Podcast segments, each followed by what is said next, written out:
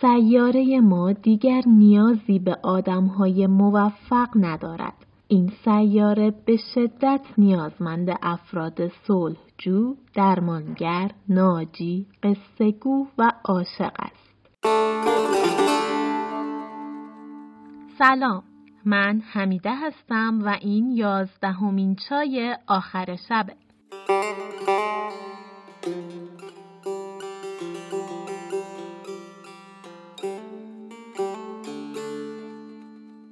امیدوارم که حالتون خوب باشه و از اینکه در این لحظه چای آخر شب رو برای شنیدن انتخاب کردید صمیمانه ممنونم.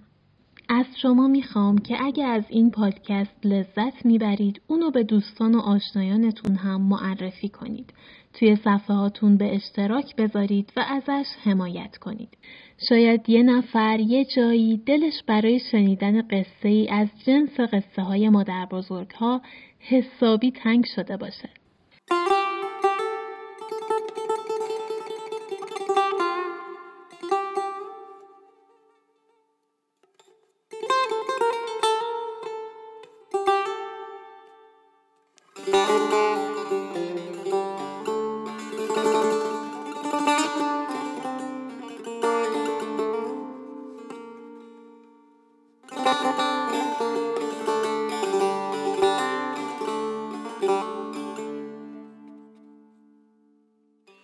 من از بین نیازمندی های جهان به گفته دالای لاما قصه گو بودنش رو انتخاب کردم و می‌خوام به بخشی از زمانهای آخر شبتون رنگ و بوی دیگه ای بدم و براتون یه قصه قدیمی اصیل ایرانی رو تعریف کنم.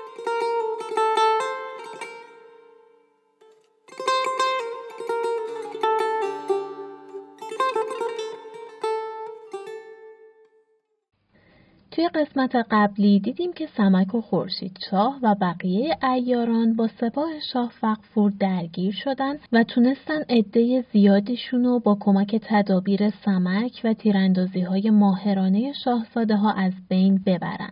از جمله کسانی هم که کشتن شیرفکن و شبدیز بود که مهران وزیر برای پیش بردن نقشه هاش خیلی بهشون تکیه می‌کرد. و البته سر کشتن شیرفکن سمک درگیر شد و به زندان بردنش.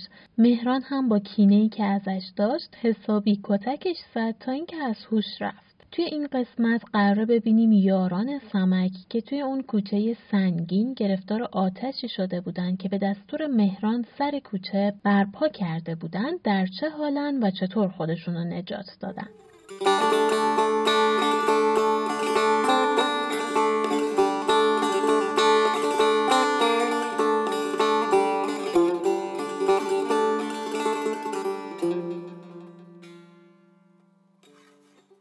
معلف اخبار نقل می کند که آن جماعت که در آن کوچه سنگین گرفتار بودند چون آتش تیز دیدند روی به پایان کوچه نهادند.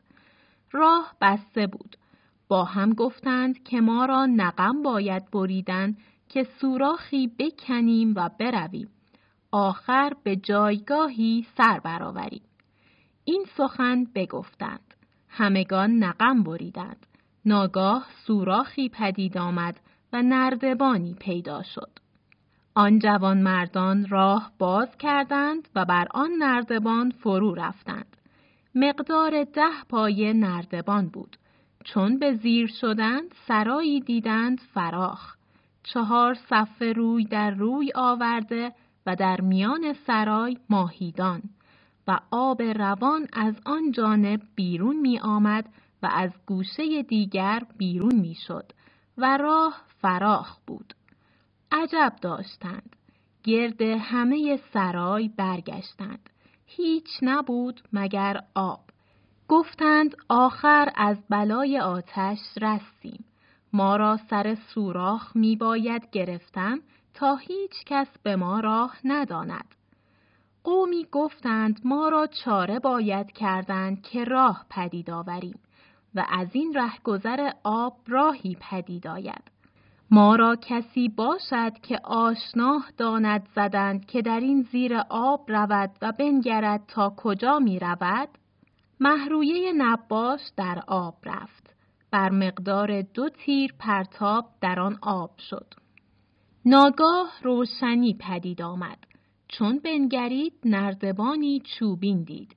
بر آن نردبان بر بالا شد. باقی دید خوش و خورم. گفت از بلا رستیم. با خود گفت در این باغ به روز نتوانم رفت. نباید که کسی ما را ببیند و در بلا افتیم. پنهان می بود تا شب درآمد و جهان سیاه و تاریک شد. محرویه گرد باغ برمیگشت تا راهی به دست دارد که باقی بزرگ بود. ناگاه آواز سماع به گوش محرویه رسید. بر آن جانب رفت. روشنایی شم دید. نگاه کرد. محپری و روحفزای را دید که شراب میخوردند و لالا صالح با چند کنیزکان ایستاده. محرویه نظاره می کرد تا کنیزکان پراکنده شدند. دختر شاه و روحفزای و لالا صالح بماندند. محرویه گفت چه تدبیر سازم؟ اگر خود را بنمایم نباید که هلاک کنندم و آن راز آشکارا شود. ناچار مرا بگیرند و به جان زینهار ندهند. که ناگاه دختر شاه برخاست و روی به سرای نهاد. از قضا گذر دختر شاه در بارگاه پدر افتاد. بر در آن خانه که سمک را آنجا باز داشته بودند و مینالید. ناله وی به گوش دختر شاه آمد. گفت ای لالا بنگر تا کیست؟ لالا صالح در آن خانه رفت. سمک را دید افتاده. گفت ای ملکه سمک ایار است. دختر گفت او را پیش من آور. لالا گفت ای سمک برخیز تا تو را پیش دختر شاه برم. سمک گفت ای لالا دست و پای من بگشای. لالا دست و پای وی بگشاد. گفت من زور ندارم که برخیزم. لالا دست او را بگرفت و پیش دختر شاه آورد. سمک خدمت کرد. دختر مهر خورشید شاه در دل گرفته بود. چون سمک را بدید خرم شد که دوست دوست بود. گفت ای سمک چگونه در بند افتادی؟ احوال خورشید شاه چیست؟ سمک ایار گفت ای ملکه بی طاقتم از گرمای خانه و زخم چوب تا ساعتی بیاسایم و بادی بر من جهد و سخن بتوانم گفت دختر شاه دست سمک گرفت و گفت ای برادر به باغ رویم.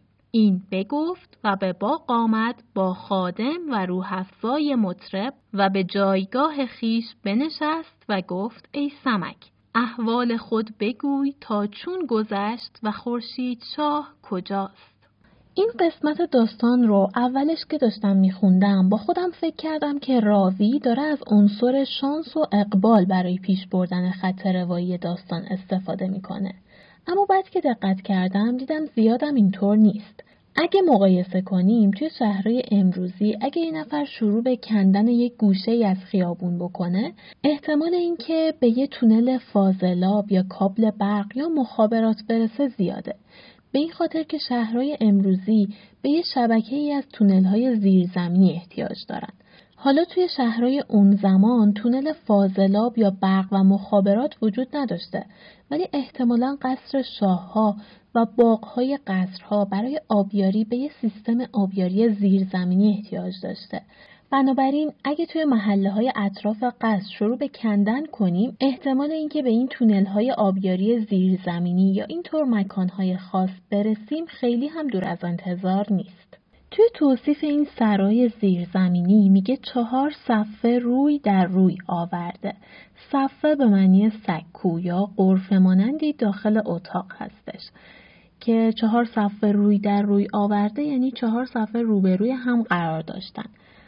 و در میان سرای ماهیدان ماهیدان هم به معنی حوز آب و یا آبگیره کلمه آشنا هم که آورده کسی باشد که آشنا داند زدن و محرویه بلد بود این کارو به معنی شناه که اگر یادتون باشه توی قسمت های اول داستان اون جایی که داشت مهارت هایی رو که خورشید شاه در طول بزرگ شدن خودش به خوبی یاد می گرفت و توی همشون به مقام خوبی می رسید این کلمه رو داشتیم. بعد داستان میگه محپری سمک را بدید خورم شد که دوست دوست بود.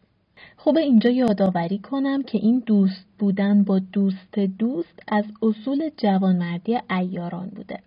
و محپری بابت اون پیمان خواهر برادری توی اون قسمتی که سمک رفته بود تا برش داره و ببره پیش خورشید شاه با هم بسته بودن و دست داده بودن هنوز سمک رو بردر خودش می‌دونه. یعنی این یه جور عهد و پیمان رسمی و خیلی واقعی بوده براشون.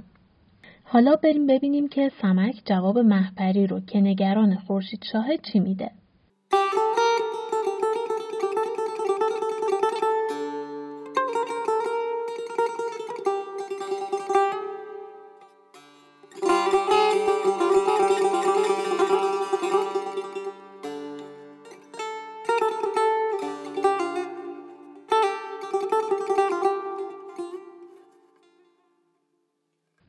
سمک زبان برگشاد و از اول کار ایشان از گرفتن و مکر و حیلت و افکندن خود در میان کشتگان و رسیدن محرویه بر او تا آن ساعت که به خدمت شاه رسید همه احوال باز گفت. دختر شاه از آن احوال باز ماند.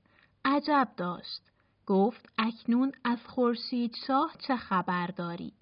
ایشان در این سخن بودند که محرویه بسرفید از پس درخت. لالا گفت کیست؟ سمک گفت هیچ بیگانه این جایگه نیارد آمدن. گفت آشکارا شو. محرویه خدمت کرد. سمک چون محرویه را دید خورم شد. برخاست و او را در کنار گرفت. گفت ای محرویه بنشین و احوال را شرح گوی. محرویه بنشست و احوال شرح داد چنان که کرده بودند. سمک گفت ای برادر تو را به طلب خورشید شاه باید رفتن که من خسته ام و کوفته ام. زود باید که بازگردی. محرویه از باغ بیرون آمد و روی به راه نهاد تا بدان مقام رسید که مساف جای بود. بر سر کوچه بر مثال کوهی آتش افکنده بودند و از آدمی کسی نبود. به هر جای برگشت. جایی که گمان برد طلب کرد. کس را ندید و روز نزدیک بود. بازگشت و به باغ آمد.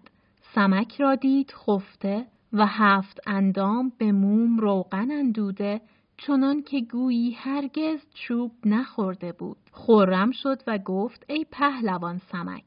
رفتم و هر جا که گمان بردم و آشنایی و دوستی بود طلب کردم و نیافتم.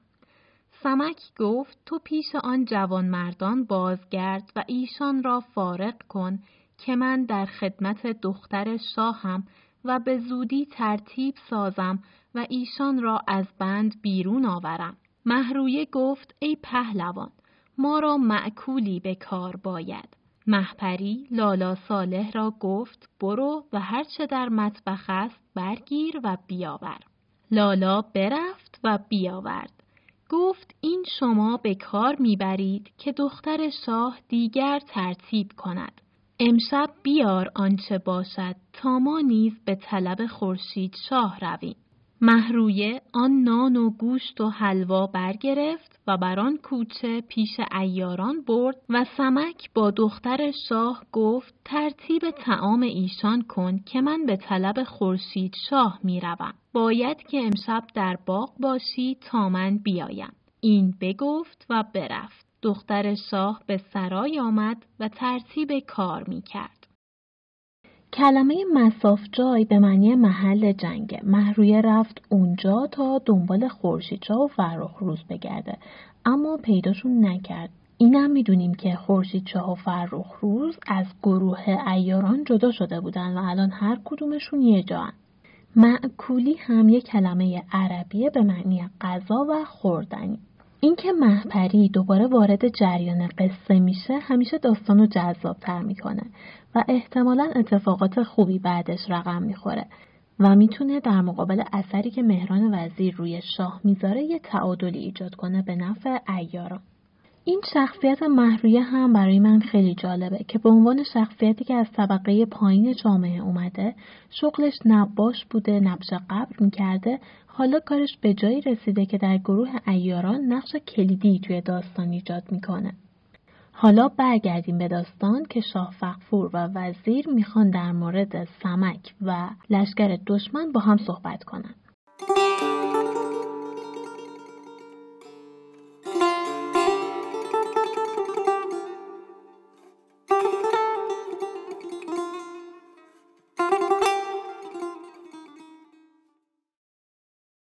چون روز روشن شد شاه فقفور به تخت برآمد و عمرای دولت به خدمت آمدند.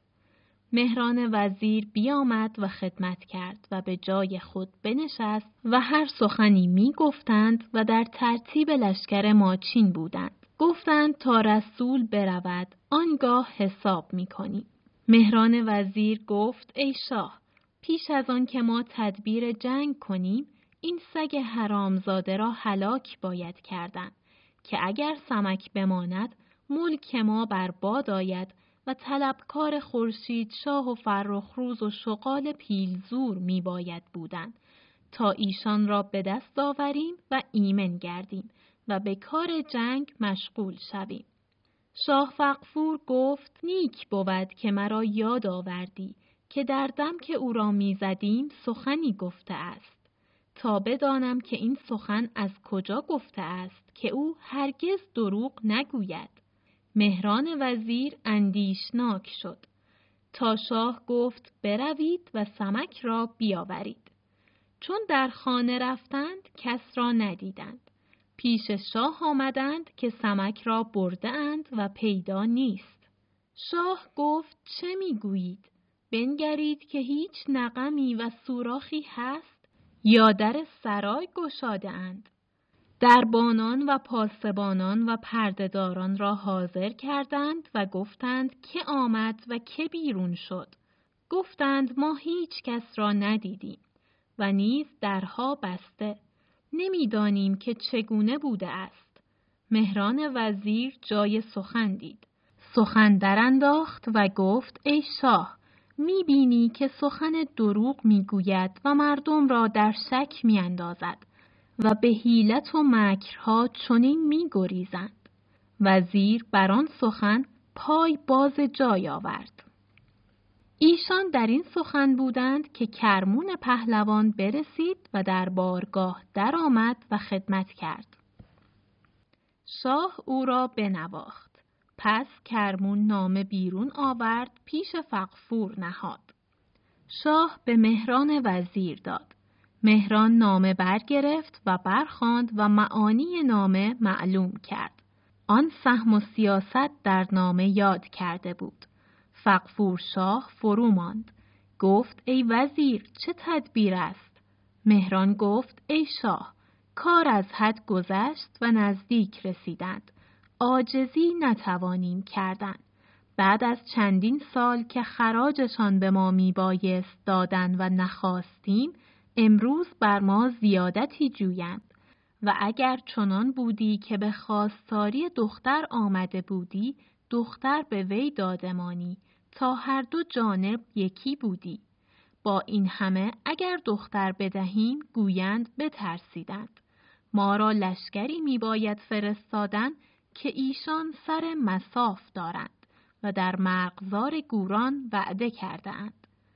شاه فقفور بارگاه فرمود و جمله خاص و عام حاضر کردند و احوال آمدن شاه ماچین باز گفت و طلبکار جنگ بودن.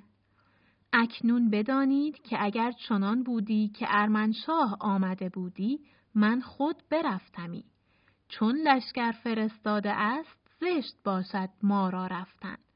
پهلوانی باید که این کار بکند و جواب لشکر باز دهد. چون شاه این سخن بگفت شیرفکن را پسری بود نام او شیرویه و در تعذیت پدر جام سیاه کرده بود. بر پای خواست و گفت ای بزرگوار شاه پدر بنده به هر کار پیشرو بود و این تشریف از شاه داشت. اگر شاه دستوری دهد بنده با این مایه لشکر که دارد جواب دشمن باز دهد. شاه بر وی آفرین کرد و گفت لشکر چند داری؟ گفت بیست هزار سوار و پیاده حاصل آید. شاه فقفور او را خلعت داد و از جامعه تعذیت بیرون آورد و علمی شیر پیکر به وی داد و سپاه او را برگ بسیار داد و آنچه به کار بایست. پهلوانی دیگر بود نام او شاهک. خدمت کرد و گفت خدایگان را بقا باد. بنده با شیرویه کمر در بندد. شاه پرسید که تو را سپاه چند است؟ گفت ده هزار سوار. شاه او را خلعت داد و علمی گرگ پیکر بدو داد و سپاه او را نیز ترتیب داد. و پهلوانی دیگر بود نام او سمور و اصلی زاده بود و خیش فقفور بود. گفت ای شاه بنده نیز بر این کار کمر خدمت در میان بندد. شاه او را خلعت داد و علمی اجدها پیکر بدو داد. پس کرمون پهلوان نیز گفت بنده بیرون رود و او را نیز خلعت داد و علمی باز پیکر بدو داد. و پنج هزار سوار داشت و ساز و سلیح و آنچه به کار بایست. چهار پهلوان با چهل هزار سوار عزم میدان کردند و خیمه برون زدند و جمله سپاه برفتند و بیرون شهر فرود آمدند. قلبه و آشوب در آن شهر افتاده بود. اینجا دیدیم که مهران وزیر دوباره فرصت طلبی می‌کنه و تلاش زیادی می‌کنه تا سمک رو جلوی شاه دروغگو جلوه بده. وزیر بران سخن پای باز جای آورد یعنی مهران با این حرفی که زد دوباره جای پای خودش رو پیش شاه محکم کرد. این جمله ترکیبش خیلی برای من جالب بود. اینجای داستان کرمون جواب نامه‌ای که شاه برای قزل ملک فرستاده بود رو میاره. اگر یادتون باشه توی قسمت قبل دو تا نامه برای قزل ملک فرستاده شد. یکی توسط مهران که اونو شبدیز مخفیانه برای قزل ملک برد و یکی هم نامه شاه که کرمون اون رو برای قزل ملک برد. و دیدیم که جواب نامه کرمون رو قزل ملک خیلی تهاجمی و از موضع قدرت داده بود. و حالا اینجا که مهران داره جواب نامه رو برای شاه می‌خونه میگه آن سهم و سیاست در نامه یاد کرد. سهم به معنی ترسه که کلمش در مرور زمان تغییر معنی داده. منظورش از آن سهم و سیاست همین تند بودن لحن نامه قزل ملک و قاطع و سریح بودنشه. مهران میگه آجزی نتوانیم کردن یعنی نباید ضعف نشون بدیم. شاه فقفور خطاب به درباریان و مردمی که اومدن میگه اکنون بدانید که اگر چنان بودی که ارمنشاه آمده بودی من خود برفتمی یه جورایی منو یاد آداب روابط رسمی بین کشورها میندازه. وقتی یه مقامی از یه کشوری میره به یه کشور دیگه حتما باید با مقامات همرده خودش ملاقات کنه. و جالبه که به نظر میاد توی این داستان هم آداب لشکرکشی خاصی داشتن. شاه فقفور به هر یک از فرماندهان سپاهش که اعلام آمادگی می‌کنن یک علم با نشان حیوانی میده که هر کدوم از اون نشانها نماد یک چیزی هستن. مثلا به شیروی پسر شیرفکن علمی شیر پیکر میده و نقش شیر روی علم یا پرچم نماد شجاعت و دلاوریه. بعد از اون به پهلوان شاهک علمی گرگ پیکر میده و گرگ نشان وفاداریه. به سمور پهلوان علمی اجدها پیکر میده و اجدها نماد ویرانگریه. به کرمون هم نمادی باز پیکر میده و پرنده باز هم نماد بخت و اقباله و سپاه او را برگ بسیار داد. برگ بسیار منظور ابزار و لوازم جنگه. کلمه سلی هم شکل قدیمی سلاحه. حالا برگردیم به داستان که قرار ببینیم خورشیدچا و فرخ روز که از ایاران جدا شده بودن الان کجا.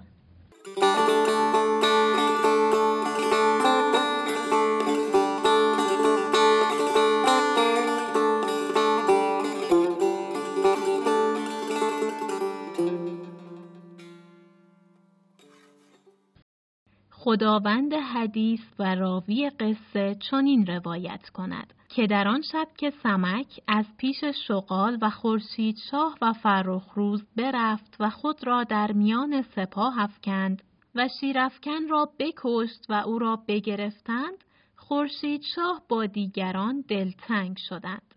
گفتند ما را روی ایستادن نیست. هر سه روی به راه نهادند و بر کنار شهر رفتند و می بودند تا آن آوازه لشکر در افتاد.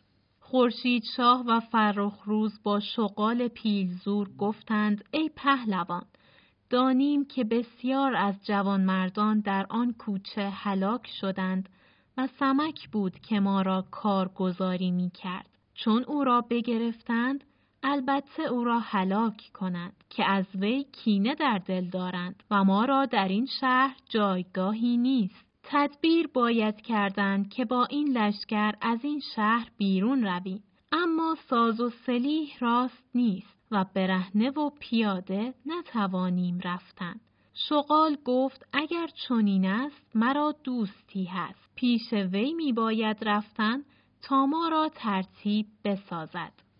این بگفت و در پیش ایستاد و شب در آمده بود و جهان تاریک بود تا بر در سرای آن دوست آمدند. شغال پیلزور در سرای آن دوست بزد. نام آن دوست زید بود. به زیر آمد و در بگشاد.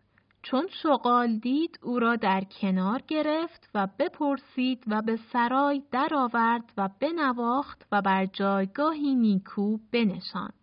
در حال چیزی بیاورد و به خورد ایشان داد. چون فارغ شدند هر سخنی می گفتند تا روز روشن شد. به تیمار داشتن ایشان مشغول بود. خورشید شاه بر پنجره دریچه زید نشسته بود و به راه نظاره می کرد. جمهور پهلوان را دید که خیش خورشید شاه بود و با وی آمده بود و در آن روزگار که او به سرای جوانمردان می‌رفت او را با سه تن رها کرده بود. زید را گفت ای آزاد مرد آن مرد که آنجا نشسته است او را بر من خوان. زید کس فرستاد و جمهور را بخواند. گفت ای آزاد مرد یکی در این سرای تو را می‌خواند. جمهور در پیش ایستاد تا به سرای زید آمد. چون نگاه کرد خورشید شاه را دید و فرخ روز خدمت کرد و ایشان را در کنار گرفت و در پای خورشید شاه افتاد. پس فرخ روز را دیگر بار بپرسید. پس احوال با یکدیگر می گفتند. جمهور آنچه بر سر وی گذشته بود از غم ایشان می گفت. خورشید شاه نیز آنچه بر وی گذشته بود از رنج و قصه باز می گفت تا ساعت که وی را دید. خورشید شاه گفت ای جمهور احوال من دانستی و می‌بینی. باید که پیش پدرم روی مرزبان شاه و احوال من بگویی و نامه من پیش پدرم بری. جمهور گفت فرمان بردارم. خورشید شاه دوات و قلم و کاغذ خواست. زید بیاورد. خورشید شاه هرچه سوز دل داشت تا از پیش پدر آمده بود و آنچه در راه از الیان و الیار دیده بود و آنچه در شهر چین با فرخ روز کرده بود تا بر آن ساعت که به جمهور رسیده بود در آن نامه شرح داد و دیگر گفت از پهلوان جمهور بازدان که بیش از این شهر نمی‌توانم داد. اگر حال من آن پدر بداند به حقیقت بیتاقت شود. که از جمله کار من بنده بر آن جای رسیده است که من و برادرم فرخ روز بیش از جامعی که در تن داریم هیچ دگر نداریم. اگر خواهد که دیدار من بنده باز بیند لشکری گران بفرستد تا مگر پیش از مرگ روی آن پدر بزرگوار باز بینم و بر این کار زود باید که برسد. و بر والده من سلام بخواند و بگوید تا ما را به دعاها مددی دهد و همشیره ام قمر ملک را از من باز پرسد و هامان وزیر و جمله عمرای دولت و پهلوانان و دوستان را سلام برساند. الله الله باید که در فرستادن لشکر تقصیر نکند و سلام. نام مهر برنهاد و به جمهور داد و او را گسیل کرد و بر چشم و روی او بوسه داد و یکدیگر را وداع کردند و جمهور به کاروان سرای باز آمد و با آن دو ستن دیگر که مانده بودند آنچه مانده بود برگرفتند و روی به حلب آوردند و برفتند. پس چون جمهور از پیش خورشید شاه بیرون رفت از آن جانب شغال پیلزور روی به زید کرد. گفت ای برادر ما را سلیح می باید داشت که با این لشکر امشب بیرون رویم که ما را در این شهر روی بودن نیست. زید گفت فرمان بردارم. هرچه ما راست فدای شماست. برخواست و سه دست سلیح و سه سر اسب نیکو ترتیب کرد با بدره هزار دینار و پیش ایشان آورد و بنهاد. هر سه سلیح در پوشیدند چنان که کس ایشان را نشناخت و از سرای زید بیرون آمدند و بر آن اسبان سوار گشتند و خود را در میان لشکر انداختند و از شهر بیرون رفتند. اینجا خورشیدشاه و شغال و فرخروز که با هم حرف می‌زنن خیلی ناراحتن چون از سرنوشت سمک خبر ندارن و فرض می‌کنن که اون کشته شده. حسرت می‌خورن که سمک بود که ما را کارگزاری می‌کرد. کارگزاری کردن یعنی اینکه یه جورایی کاراشون رو پیش می‌برد و تصمیمای مهم رو می‌گرفت. اما حالا جمهور دوباره وارد قصه میشه. شخصیتی که خیلی وقت ازش خبری نیست. از همون قسمتی که خورشیدشاه از سپاهش و همه جدا شد تا بره سمت ایاران از ترس دایه جادوگر و از اونا کمک بخواد. علاوه بر اینکه از جمهور خبری نبود از اون لشکر هزار نفری که از حلب همراه خورشیدشاه اومده بودن هم هیچ خبری توی داستان نیست و معلوم نیست که چی بر سرشون اومده احتمال داره که به حلب برگشته باشن نامه ای هم که خورشیدشاه می نویسه به پدرش تا جمهور ببره خیلی جالب بود. یه جورایی متن داره یادآوری می‌کنه که خورشیدشاه پسر یه شاه قدرتمند بوده و زیادم بیکس و کار نیست. توی متن نامه خورشیدشاه یه جایش میگه الله الله باید که در فرستادن لشکر تقصیر نکند تقصیر به معنی کوتاهی این لفظ الله الله یه جور کلمه تحصیره به معنی برحضر داشتن منظور این که زنهار که توی این کار کوتاهی نکنه چون خیلی مهمه. و حالا که خورشید شاه داره از پدرش درخواست کمک و فرستادن لشکر می‌کنه می‌تونه داستان رو خیلی مهیجتر و پرچالشتر کنه. برگردیم به داستان ببینیم که دختر شاه و سمک توی اون باغ در حال انجام چه تدبیر و چه نقشه هستن.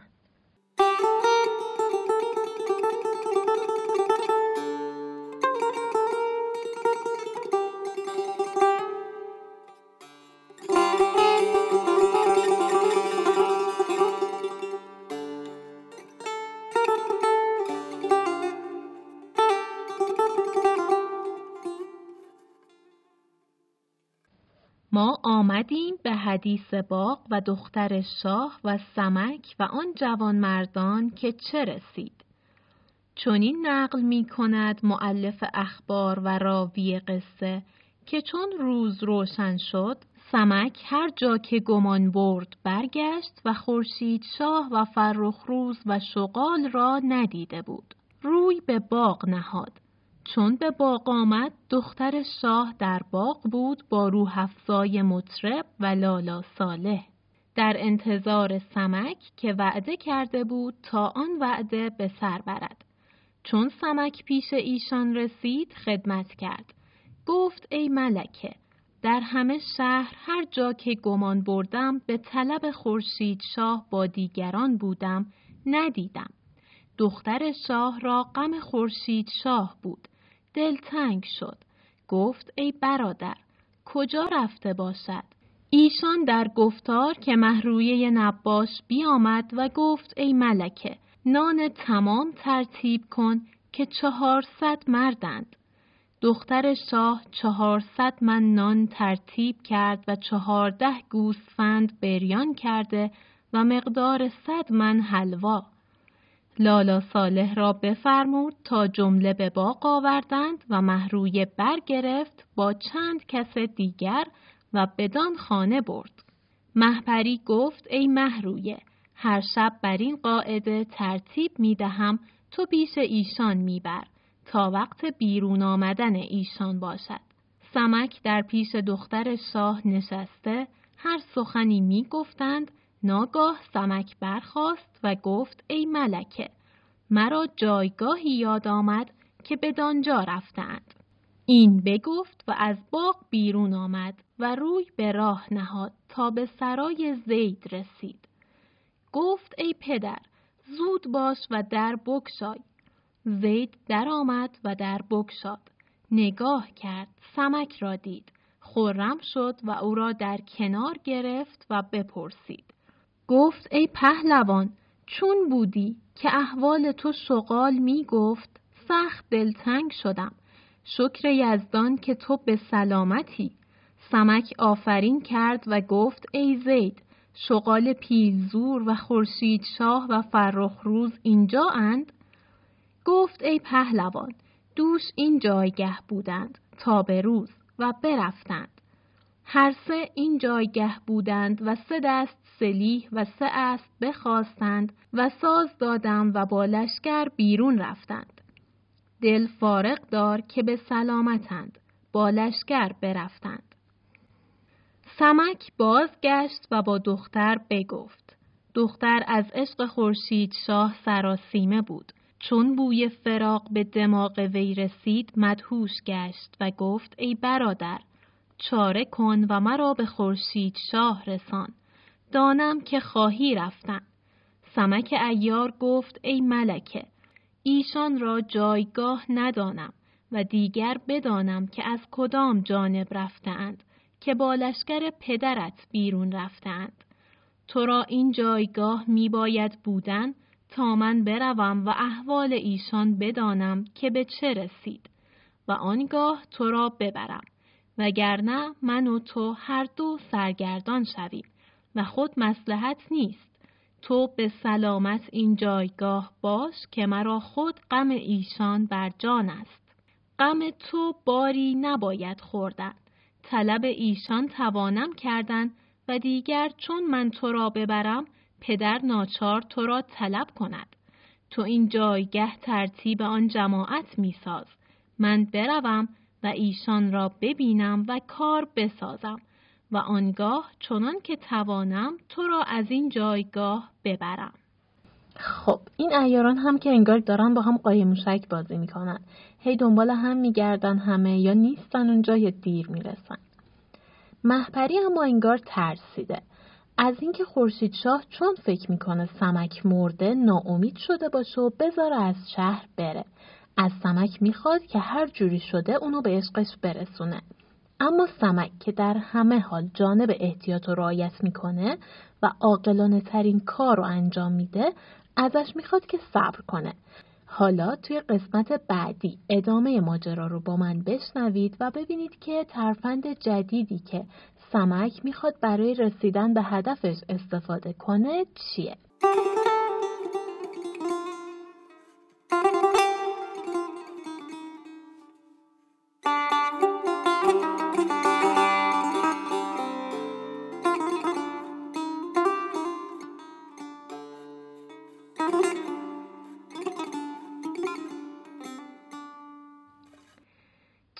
که شنیدید برنامه یازدهم از پادکست چای آخر شب بود که بهمن ماه 99 منتشر میشه. اگه از محتوای پادکست خوشتون اومده اونو به دوستاتون هم معرفی کنید. تا برنامه بعدی شب و روزتون خوش و خدا نگهدار.